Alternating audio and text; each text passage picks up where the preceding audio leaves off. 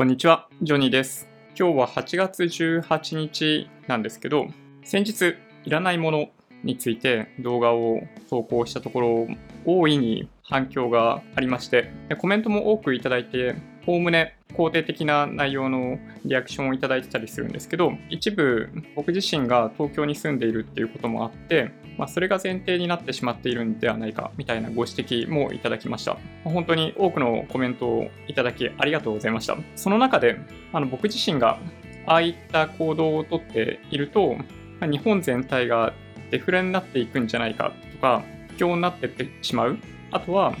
経済そのものが回らないんじゃないかっていうご指摘をいただいていたので、もしかすると、あの動画そのものが少々、ま、ミスリードしてしまっているかなと思ったので、今日はそれについてお話ししたいと思ってます。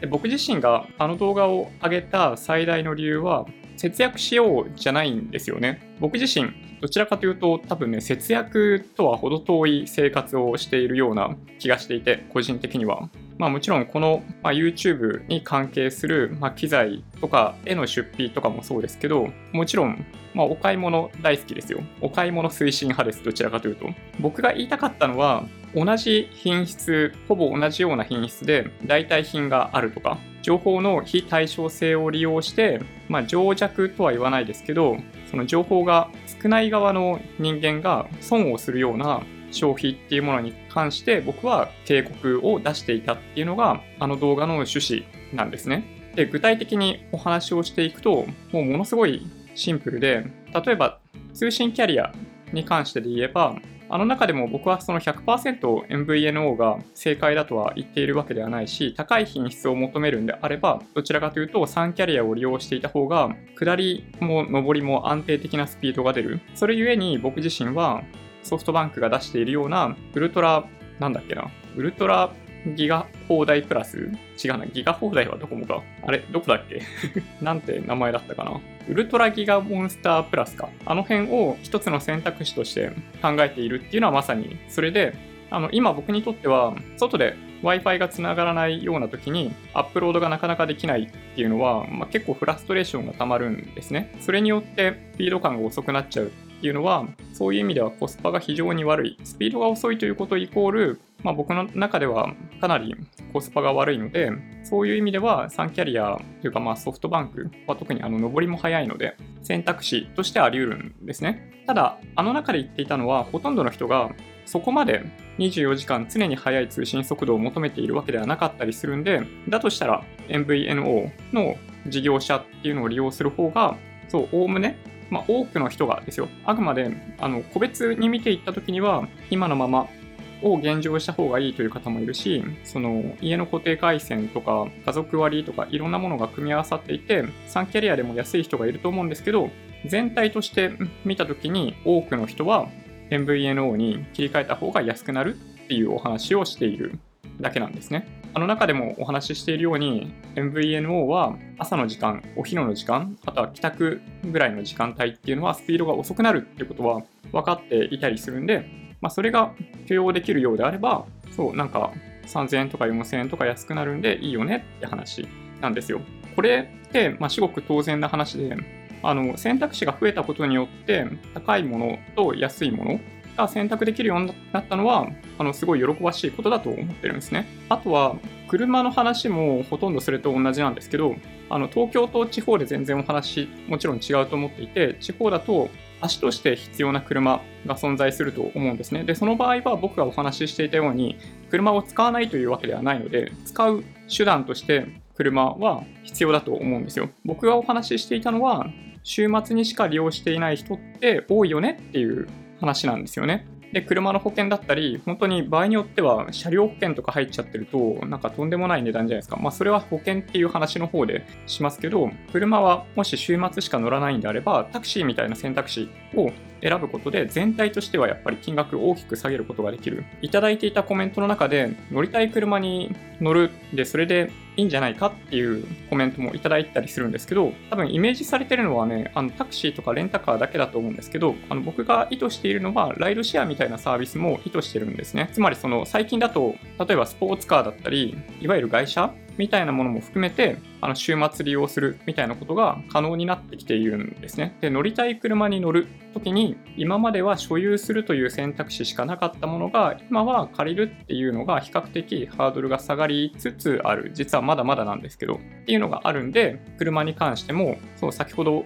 の携帯の話と一緒で、消費者側にとって選択肢が増えた。で必ずしも所有しなくてもいいような状況になったっていうお話なんですよね。で、一方で今ちょっと保険の話ありましたけど、保険に関しては、あの動画の意図の2番目としてお話ししていたかな？最初にお話ししていた、その情報の非対称性みたいなものを、ま利用しているような側面があるんで、保険がないと不安じゃないですか？っていう論理で比較的その営業を進めてくる保険屋さんっていうのは僕は正しくないと思っていて、あくまで万が一に備える保険っていうのはものによって必要だと思ってるんですね。例えば、その自動車保険とか、どちらかというと自分のためではない、自分以外の人たちを巻き込んでしまった時に保証しなければいけない、そういうケースには保険は必要だと思ってるんですけど、あの自分の車を直すため、さっき言ったような車両保険だったり、自分が怪我とか病気になった時っていうものに対しての保証っていうのは、ほとんどの人のケースで必要ない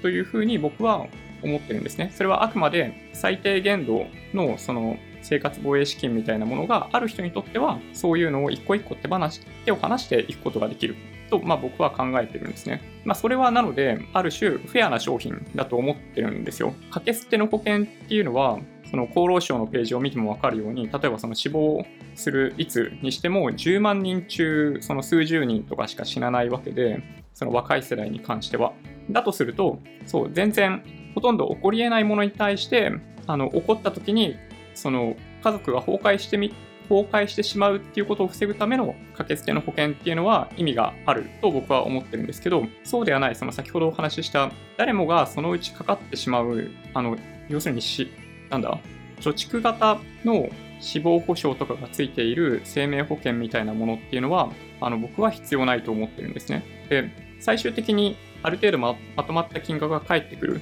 で、それ、その金額が払った金額よりも多いんで、なんとなくその保険として支払ったんだけど損しなかったみたいな感覚で入ってしまう方結構多いと思うんですけど、あれはやっぱり冷静に考えていただきたくて、その、あくまでその自分の扶養している家族を守りたい。死亡した時にその自分の所得がなくなってしまうと家族がダメになっちゃうっていうケースであれば、まあ、それは定期保険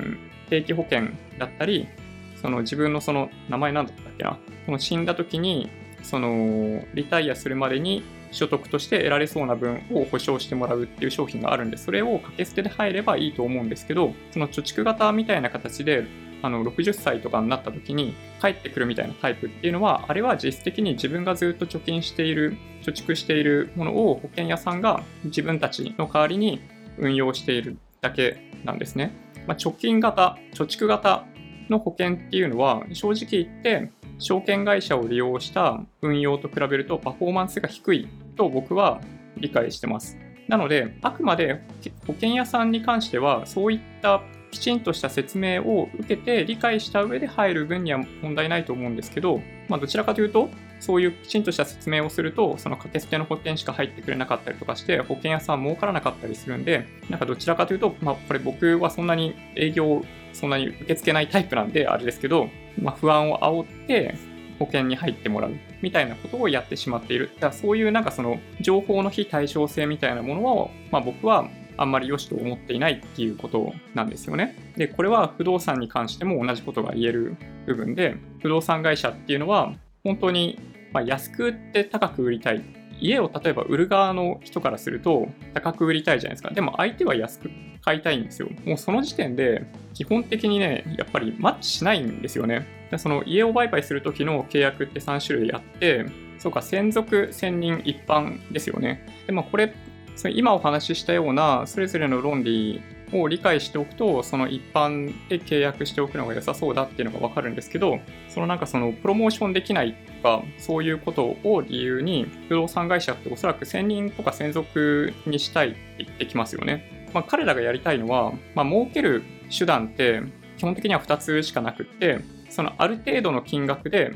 見積もって売買をする飼い主を見つけるんであれば、あの両手取引状態を作り上げたいんですよ。両方、買い手と売り手から両方から手数料を取る。安く買い上げることができるんだとしたら、その自分たちで値段乗っけて高い金額で売るみたいなことをやるわけですよ。不動産会社は。基本的にはその2通りでしか住宅の売買で儲ける手段はないというふうに僕はま理解していて、やっぱ基本的にその買い手であれば安く買いたいんだけど、不動産屋さんは高く売りたいっていうのがあったりする。そのなかなか何が言いたいかっていうと、もともと不動産屋さんの方が、その法令とかルールとかあらゆる部分に詳しくって、その売れそうか売れなさそうかみたいなところに関しては、彼らの方が明らかに熟知をしている。だけど、なんかその実際には買おうとした時に、やっぱりその相場の値段から、まあ、1割とか2割とか高くなっている物件をやっぱり売ってくるっていうのが実態だと僕は理解していて実際僕過去に住宅を売ったことがあるんですけどあの大手の不動産屋さんの見積もり額査定額ってめちゃめちゃ安かったですねなんかそれ見た時に大変申し訳ないですけど大手の不動産屋さんってこういう商売してんのかって思いましたねで本当にまあその時からまあ、不動産のこといろいろ調べたりしてましたけど、新築住宅買うにしても、日本の新築プレミアムってやっぱり高すぎるし、で、銀行もそれを理解しているじゃないですか。値段をあえあえて釣り上げて、その、手元資金がなくっても購入できるような細工をしたりとか、本当に不動産屋さんと銀行ってなんか半分グルじゃねえかと思うような状況があるじゃないですか。で、それで十分な資金とか給料とかがないような人にもかかわらず、固定資産税すら払えないような状況かもしれないけど売りつけるみたいなことが悪質なケースだと起きてくるっていうのが不動産絡みで発生していること今後の日本の社会考えてもそのどう考えてもその需給バランスっておかしくなってくる供給の方がどうしても多い在庫がどんどん増えてくるっていう中ではやっぱり総論としては家はなかなか買いづらい商品だと思うんですね。で相対的に賃貸の方がどうしても値段が安いように東京の場合感じられるんで、あの今のタイミングでは個別になんかそういうリーズナブルな物件が出てこない限り賃貸の方がいいんじゃないかっていうお話をまあしていた感じなんですよね。まあ、100%本当にそうかと言われるとあのもちろんそんなことはないのでいい物件見つかるといいなと僕自身も思ってるんですけどやっぱり不動産屋さんが考えていること、まあ、彼らが何で売り上げを立てているかみたいなことについては、まあ、理解をしておいた方がいいんじゃないかなと思いますね。はい。まあ本当にね、実際変な言い方ですけど、この世の中で行われている商売の半分ぐらいは、情報弱者に高いものを売りつけて利益を出しているっていう側面かなりあると思います。例えば車のローンとかもそうだし、もっと極端な例を言えば、キャッシング